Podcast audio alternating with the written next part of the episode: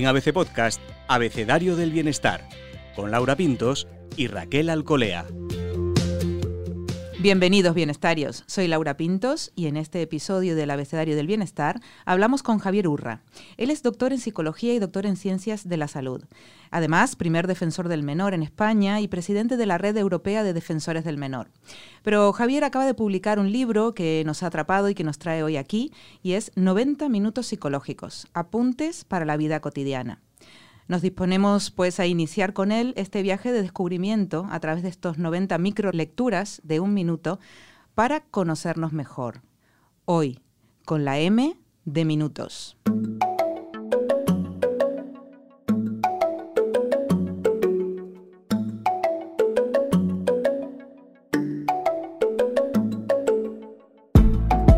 Me acompaña como siempre Raquel Alcolea. Raquel, ¿tú dedicas alguna parte del día, algún tiempo, algún minuto de estos que nos propone Javier a preguntarte cosas sobre la vida o sobre ti misma?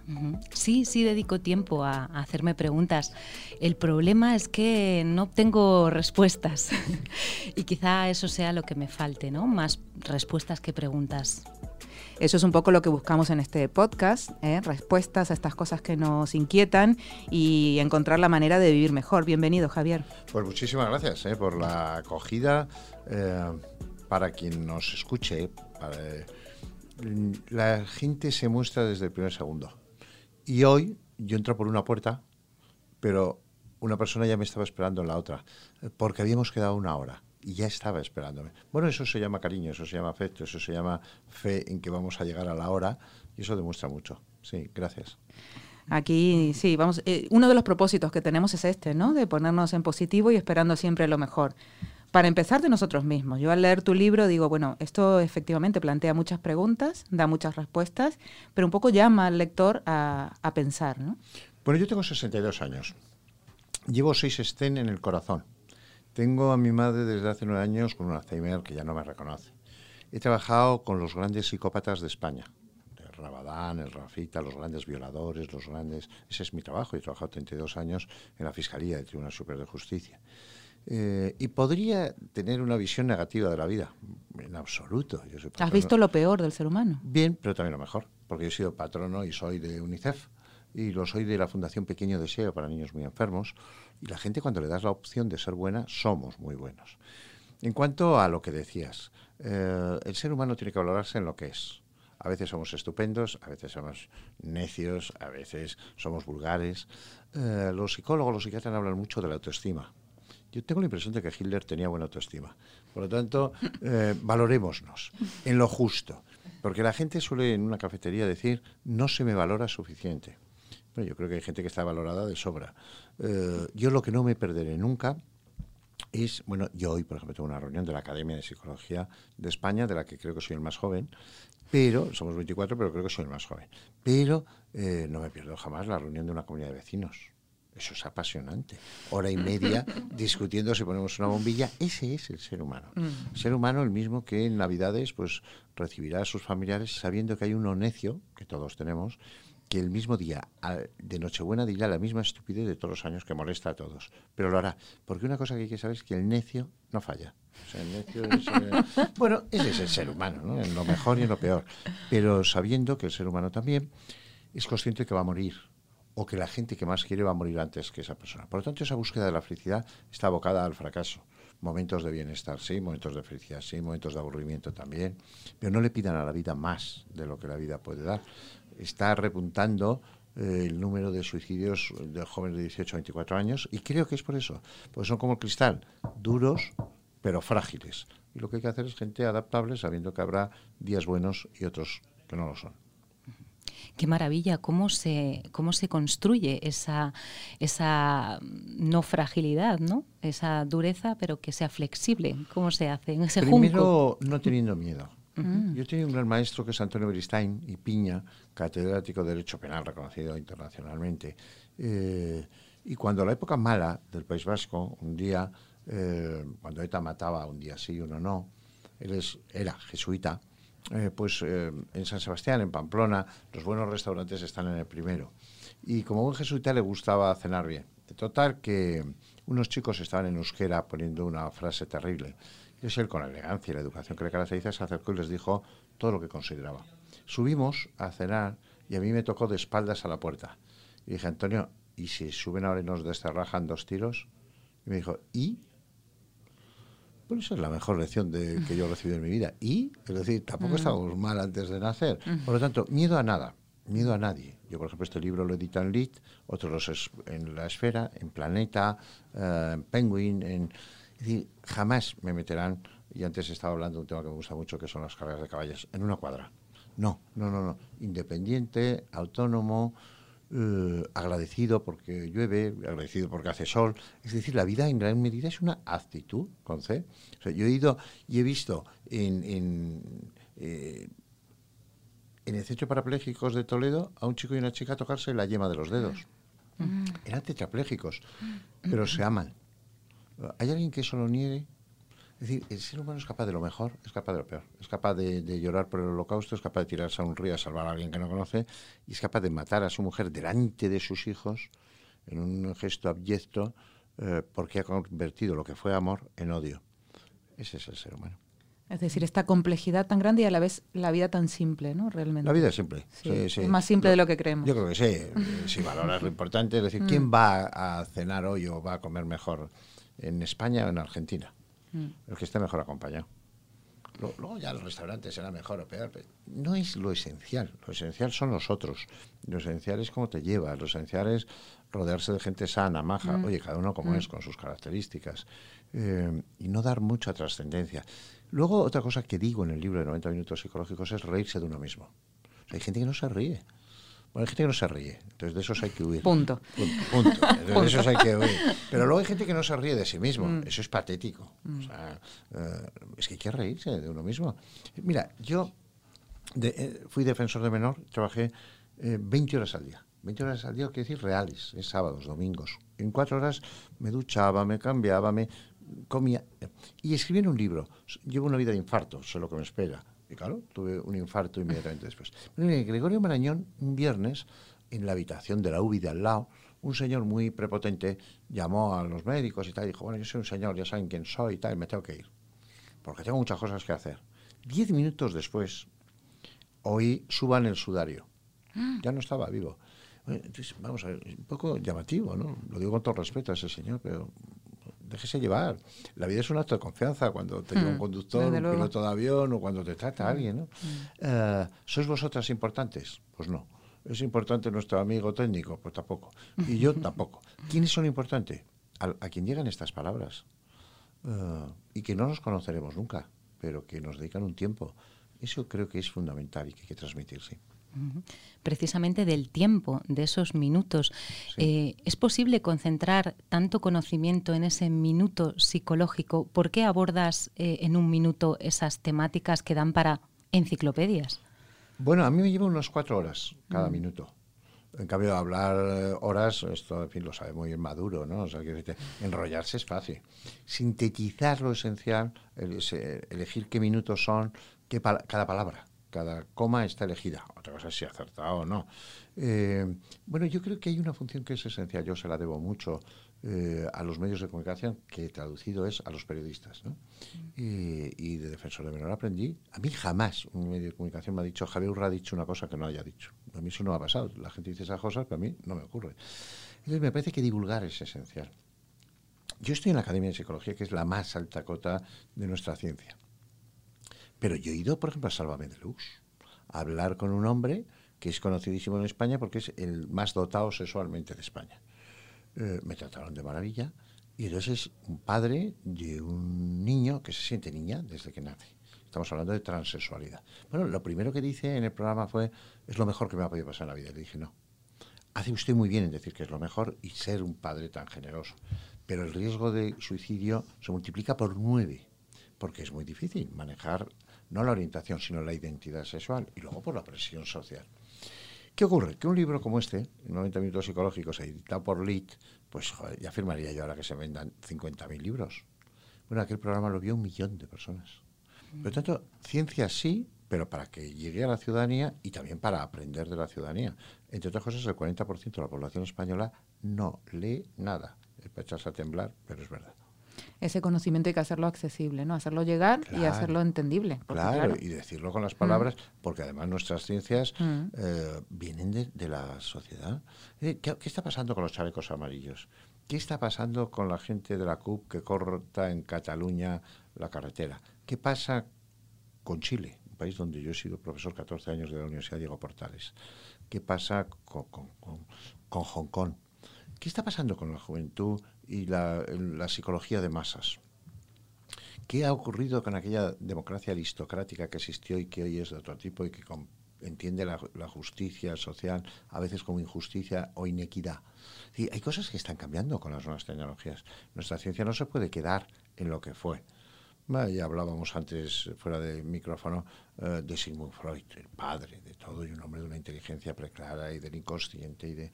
Pero ahora tenemos otras realidades también que también hay que evaluar y valorar eh, y no quedarse solo en lo que fue, en el niño o la niña que fuimos. Por cierto, los niños no son el futuro, son el presente. Los cuatro que estamos en este estudio somos lo que quedó del niño que fuimos. Por eso el tiempo de la infancia es tan esencial. Sin duda. Pero este viaje hacia uno mismo, hacia adentro, Sí. hacia el conocimiento y hacia el conocimiento de uno mismo es intenso. Es y, supone, pues, es más fácil entretenerse Sí, y, distraerse, sí, sí, ¿no? Sí, sí, y a veces peligroso. También. Escucha, yo hay gente que le diría, no sé, profundice usted mucho, o sea, usted siga como es, vaya con Siga su- con el piloto automático. Claro, siga con el piloto automático, vaya con su taca-taca emocional y no profundice. Pero ¿qué se gana, Javier? Bueno, eh, yo creo que se gana el conocerse para. O sea, yo, yo lo otro lo veo onanista. Esto es como la sexualidad. O sea, uno puede tener sexualidad con uno mismo o con otra persona. Soy ser más rico con otra persona. Y, hombre, hay gente que vive sin hacerse una pregunta. ¿Mm? eh, sin, sin- sin hacer un planteamiento de por qué vive. Ahora, yo le digo a cualquiera que nos escucha ahora, no se venga nunca abajo. Si usted se va a deprimir, piense que es el hijo de 250 millones de espermatozoides. Bueno, pues usted es del más rápido. Por lo menos una Ya carrera... ahí ha sido el mejor. Una vez corrió que mejor. Por lo tanto, hombre, véngase arriba. El sentido del humor es esencial, pero también la capacidad para llorar, la capacidad de lenguaje, la capacidad, mm, decías, de hacerte preguntas, a veces sin respuesta, de mirar a las estrellas, de bueno, y de sentirse concernido, pero tampoco flagelarse, pero tampoco eh, la sociedad actual yo la veo muy ambiciosa. Hay que ver todas las películas que salen, tal, hay que conocer todas las ciudades, hay que no puedes dejar de ir a este restaurante, pero déjeme en paz. pues, tengo mi barrio, mi lugar, me conoceré, saldré. Pero el tiempo cronológico es distinto al tiempo psicológico eh, y sobre todo mucho eh, compartir. Yo gané las oposiciones del Ministerio de Justicia, nos presentamos más de 1.700, cuatro plazas. Yo lo primero que pensé es decir, dije, qué difícil lo tienen para tres plazas. Porque una era mía, eso estaba claro. Estaba claro. Y así fue. Y esa es una mentalidad. Ahora, yo que tengo ahora un equipo de 105 personas que trabajamos con hijos que agreden a sus padres, verbal, emocional o físicamente, en Brea de Tajo y en Corazón de María, eh, son gente majísima y se implica y trabaja y lucha. Eh, yo tengo una visión positiva del ser humano y de la sociedad. Vamos mejorando, eso no quita que, que cuando ves a un psicópata que es alguien que baila, eh, pero sin escuchar la música, te das cuenta que hay que sensibilizar. Y aquí dejarme una llamada de atención. Yo fui llamado al Pacto de Estado, uno de los 52 expertos del Pacto de Estado contra la violencia de género. Es una violencia estructural, es una violencia instrumental, es una violencia de continuidad, tiene muy mal pronóstico. Porque mis chicas, muchas me dicen, yo me acuesto con mi novio. Digo, pues me parece muy bien. Dice, pero no quiero. Digo, ¿te obliga? Dice, no, pero es que si yo no me acuesto con mi novio, se irá con otra. Mm, bueno, es para echarse a llorar. Es que es para echarse a llorar. Entonces, hay que educar a los niños varones a que el que no sabe lo que siente el otro pierde. Y la sociedad ha cambiado. Yo no lo creo. Mm, Se dice médico y enfermera. No hay enfermeros varones. Claro que hay, poquísimos. ¿Cuántos educadores hay varones de 0 a 6 años? Escasos. Por lo tanto, hay que empezar a llamar la atención de cosas que no funcionan. Tengo la impresión de que en Argentina, en China, en España, se educa a las niñas para los otros. El padre, la pareja, el hijo. Y a los chicos se nos educa para, para nosotros mismos. Y eso es un, tan divergente desde el inicio. mm, Tenemos que ir, ¿no? La cárcel, eh, tenemos que ir a lo central. La cárcel en España hay 65.000 personas, quitando Cataluña, que tiene transferida esa competencia. ¿Cuántas mujeres tenemos en la cárcel? Pues cuatro colombianas culeras que traen droga. Pero vamos a decir las cosas como son. Yo voy mucho a la cárcel y salgo y entro. Eh, ¿Cómo educamos a las mujeres? ¿Por qué entonces hay muchísimo menos? ¿Por qué el hombre es un arma letal eh, a lo largo de la historia? Bueno, hay algo biológico, sí. hay algo cultural, sí, hay algo que podamos cambiar también.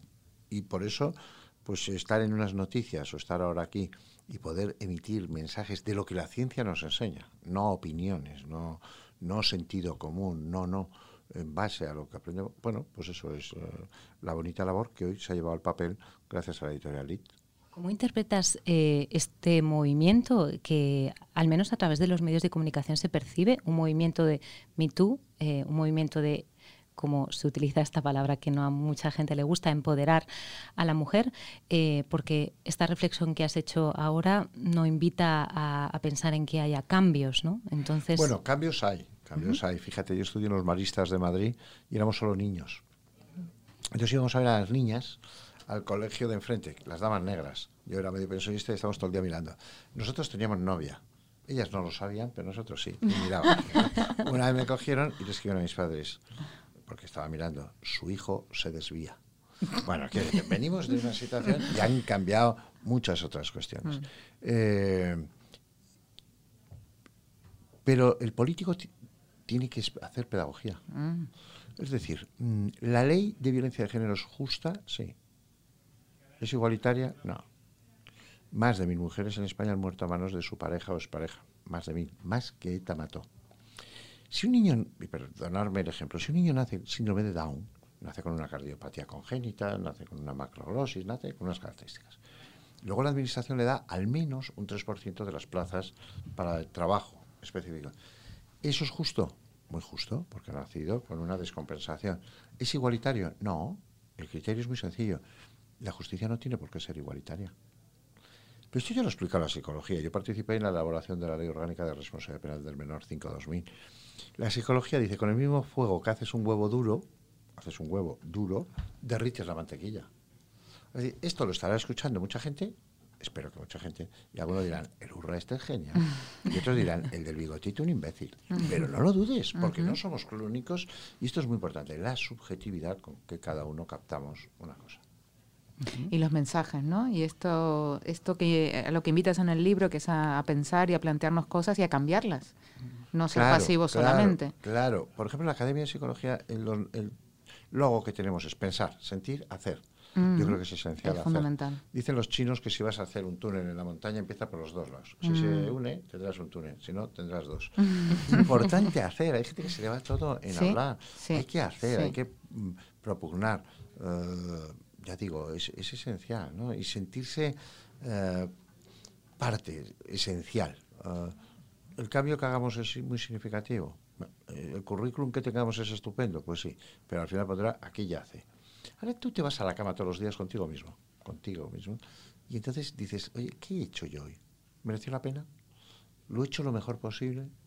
Eh, ¿He aportado algo? Pues ya está, genial. Uh, hay días que estamos peor, hay días que, bueno, ¿y por qué a veces tenemos una tristeza? ¿O por qué tenemos esas intuiciones? ¿O por qué es que eso la ciencia no ha llegado a saber, porque hay veces que preveemos que el día se va a dar fatal, porque, bueno, y es verdad, y las cosas eh, a veces se cumplen, y que, que, no sepamos todo no quiere que no sea real, ¿no? Javier, yo me pregunto, esta gente que tiene estas inquietudes y quiere hacer, y quiere cambiar, el mundo, su mundo, quiere llegar a la noche y hacer esa reflexión, pero a lo mejor tiene traumas, ¿no? O ha vivido situaciones muy complicadas. ¿Cómo sobreponerse? Tú que tienes tanta experiencia con este tipo de gente. Y hay gente que sale adelante y hay gente que no. Hay gente que tiene. Y a veces el trauma del que sale adelante es mayor que el otro, si, si uno los comparara desde fuera. Sin duda. Sin embargo, el que los vive, alguno lo vive como definitivo. Es verdad. Y no, y no es achacable ¿eh? siempre la víctima. No, no siempre es achacable. Por ejemplo, hemos trabajado muchísimo con víctimas de abusos sexuales, violaciones, o agresiones dentro de la familia, o violaciones externas, externas, etc. Hay quien, como dirían en televisión, se va a negro. Su vida mm, se, termina. se quiebra. Entra en una profunda melancolía, en una depresión. En un... Bueno, hay otras personas que tienen un estrés postraumático que se dilata en el tiempo y que requiere tratamiento. Y hay otras personas que no bueno, pero no se atreverá usted a decir que hay personas que no, que no sufren. Mm, porque no me atrevería a decir que no sufren, pero que siguen haciendo su vida cotidiana y diez años después, que es como hay que hacer los estudios longitudinales, ¿ves? Se sobreponen, salen adelante. Por religiosidad, por actitud, por positivismo, por porque aquí hay una cosa que hay que explicar. Se nace con un temperamento, el temperamento no se cambia. La gente siempre dice, la educación lo puede todo. No es verdad. No es verdad. ¿eh? Eh, yo, por ejemplo, en mi centro, el 25% de los chicos y chicas que tengo, 17, 18 años, son adoptados. Pero son adoptados del este de Europa. No son adoptados de Etiopía o en su momento de Colombia o de China. No, no, son del este de Europa. Uno empieza a pensar que vienen con trastornos mentales, síndrome de feto alcohol o que luego han estado en residencias donde no ha habido piel con piel, donde no ha habido contacto. esa falta de calidez y lo otro, la genera. Entonces no son niños que no quieran querer a sus padres. Mm, lo que pasa es que quieren querer, pero hay una patología del amor porque tienen miedo a volver a una situación de riesgo. Luego está el carácter. No es lo mismo vivir en el centro de España que en, una zona marinera. No es lo mismo vivir en Oslo que, vivir en Badajoz. Es decir, te cambia, te cambia eh, las circunstancias que decía Ortega y Gasset. Y luego está la personalidad. Ahí sí. Ahí es donde las personas podemos cambiar. Igual que uno decide caminar y adelgaza, o, cambiar su dieta, o, pero el temperamento, ¿no? Por lo tanto, el mismo trauma depende de la persona, depende del entorno quizá del terapeuta, pero sobre todo el entorno. Y a muchos chicos que los han maltratado, a muchos chicos que han abusado de ellos, han salido adelante gracias a una palabra. La palabra se llama amor. Mm. El amor puede ser de un padre, puede ser de un profesional, puede ser de alguien que le motivó. Mm, todo lo que no es amor es vanidad. Y este es un problema que tenemos en esta sociedad. Amar es dar a fondo perdido. Tú luego puedes querer. A mí me gustan mucho los libros incunables quiero tener libros, pero eso es querer. Y luego ya está la antítesis del amor, que es poseer. Mm. Ni se posee un hijo, ni se posee una pareja, pero qué estupidez es esa. estupidez que hay chavales míos de 18 años que me dicen, a mí esa me mola, me mola mazo, me gusta mucho. Y, yo le tengo que gustar a ella. ¿Pero tú eres tonto? ¿Pero quién ha dicho que esto es bidireccional? Es más, tú puedes querer a una persona, esa persona te puede querer mm. mucho y luego te deja. Mm. Y ahí está el ser humano. No es lo mismo que dejes tú a que te dejen. Nosotros hacemos mucho trabajo de credibilidad de testimonio, de valoraciones, y ahí es donde ves eh, cuánto nos mentimos. Esencial, la mentira. ¿Tú te imaginas que todo el mundo aquí se dijera todo lo que piensa de todos los que tienen alrededor, esto no funcionaría. Ahora, no tienes que caer en la... Y luego está el aburrimiento, por ejemplo, ese es otro tema. Pues el Quijote... ¿Qué tratas aquí en estos 90 minutos del aburrimiento? Y entonces el Quijote, oye, se escribió desde la imaginación. Ah. Pues oye, ah, por cierto, yo oigo a profesores y a gente que da conferencias que digo, joder, aquí lo inteligente es aburrirse. Es eh, profundamente aburrido. hablo de, la ironía. Mm. Decir una ironía está bien, pero hay que tener mucho cuidado delante del micrófono. Decir una ironía porque a lo mejor no se interpreta. Em, bueno, no ser cáustico eh, con la gente que... Normalmente la gente es más dura con la gente que más quiere, con la que mm. más convive. ¿Por qué? Mm, porque es fácil pasar del amor al odio, por ejemplo, y el rencor, y no al revés. Eh, por ejemplo, tú, si no sé si tienes pareja y tal, le encantarás a la persona con la que convivas, salvo que le pongas el cepillo de dientes saturado. Porque entonces ya dice, coño, mi espacio. El ser humano es cariñoso, pero necesita su espacio, que corra el aire. Yo cuando voy a Chile o a, o a Mendoza, que viajo mucho en Argentina, voy en el avión, yo prefiero que no me toque nadie al lado. Y soy muy sociable. Pero oye, casi voy más cómodo sin nadie.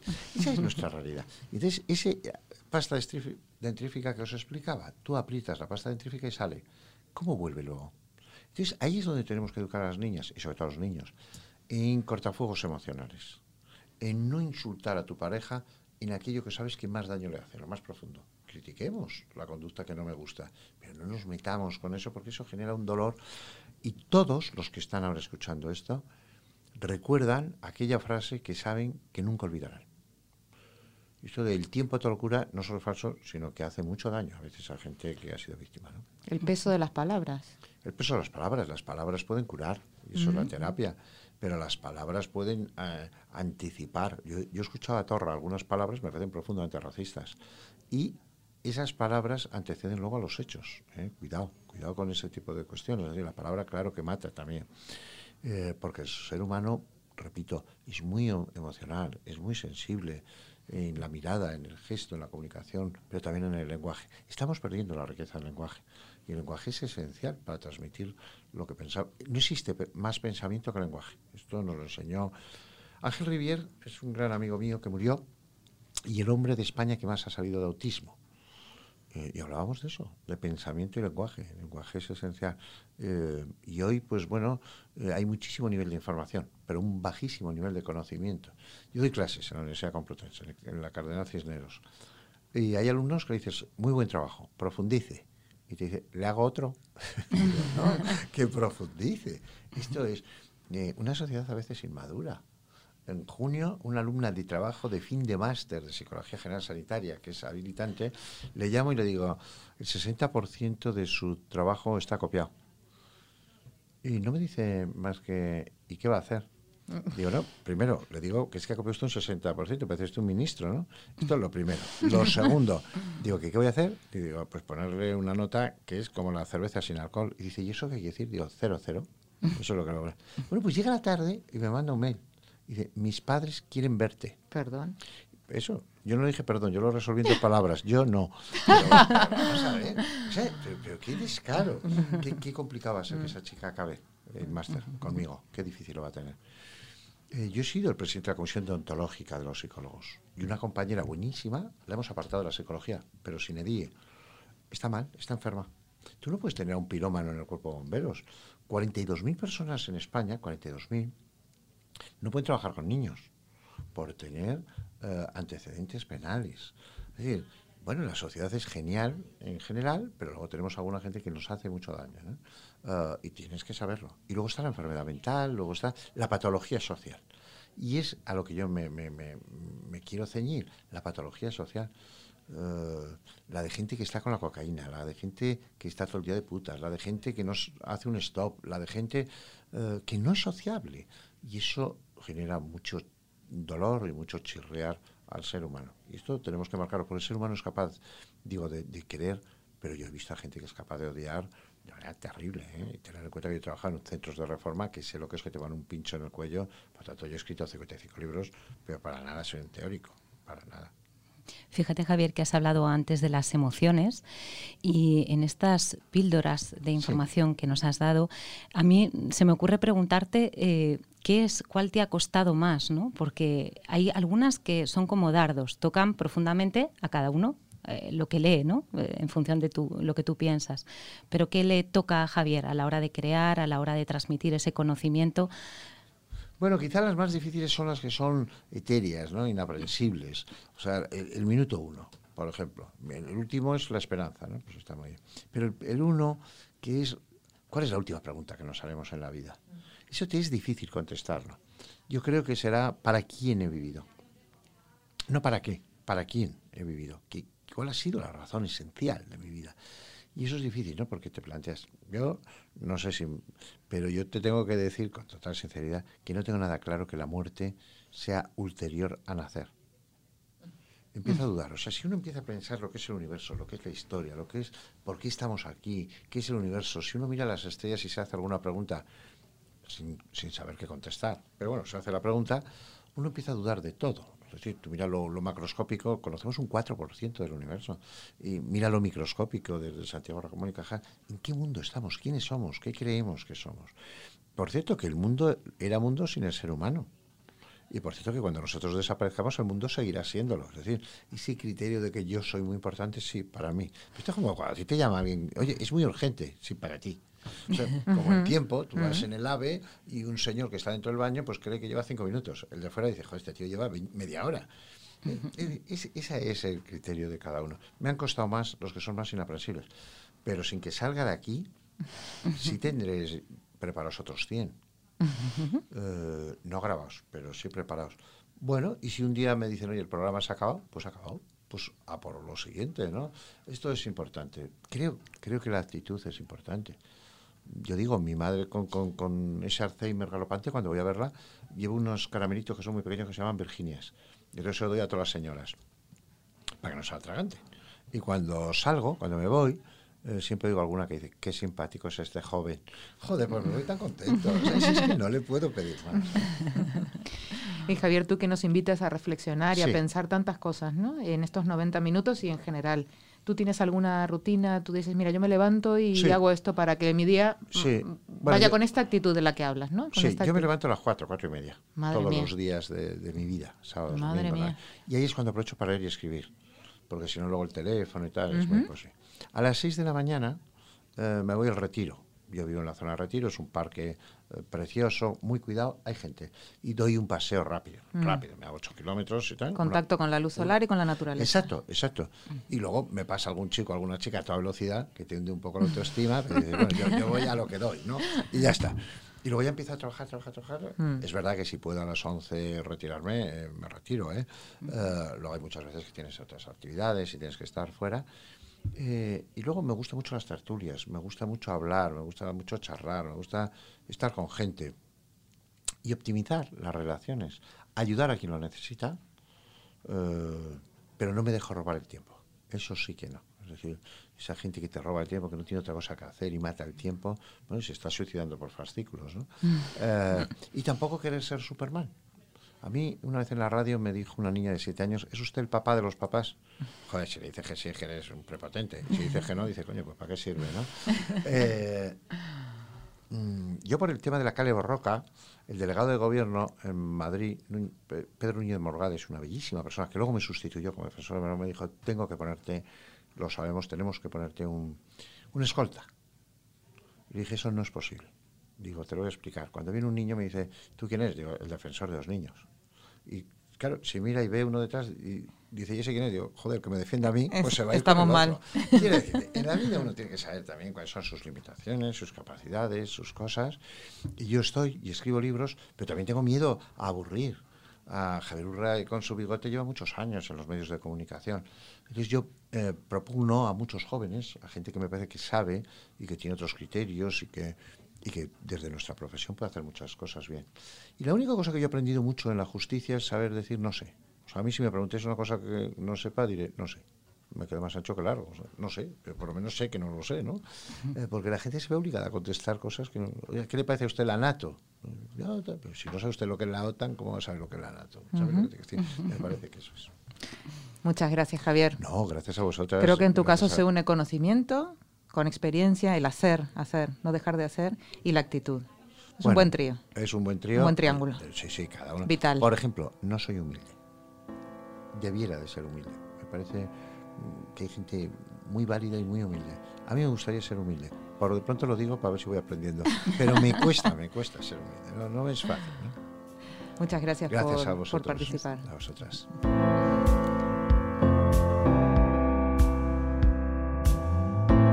Raquel, ¿con qué te quedas de esta enriquecedora charla con Javier? Pues me quedo mm, feliz porque ha sido un aprendizaje. Escucharte siempre es un aprendizaje.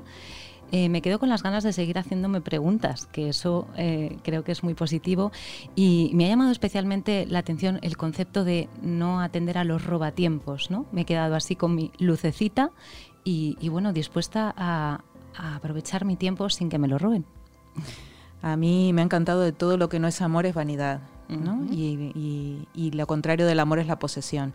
Y me encanta a lo mejor dar un pequeño, pequeño espacio de voz a la gente que está haciendo tantas cosas. No solo hablar, contar y pensar, sino hacer. Me encanta lo de hacer. Muchas gracias y hasta la próxima, bienestarios.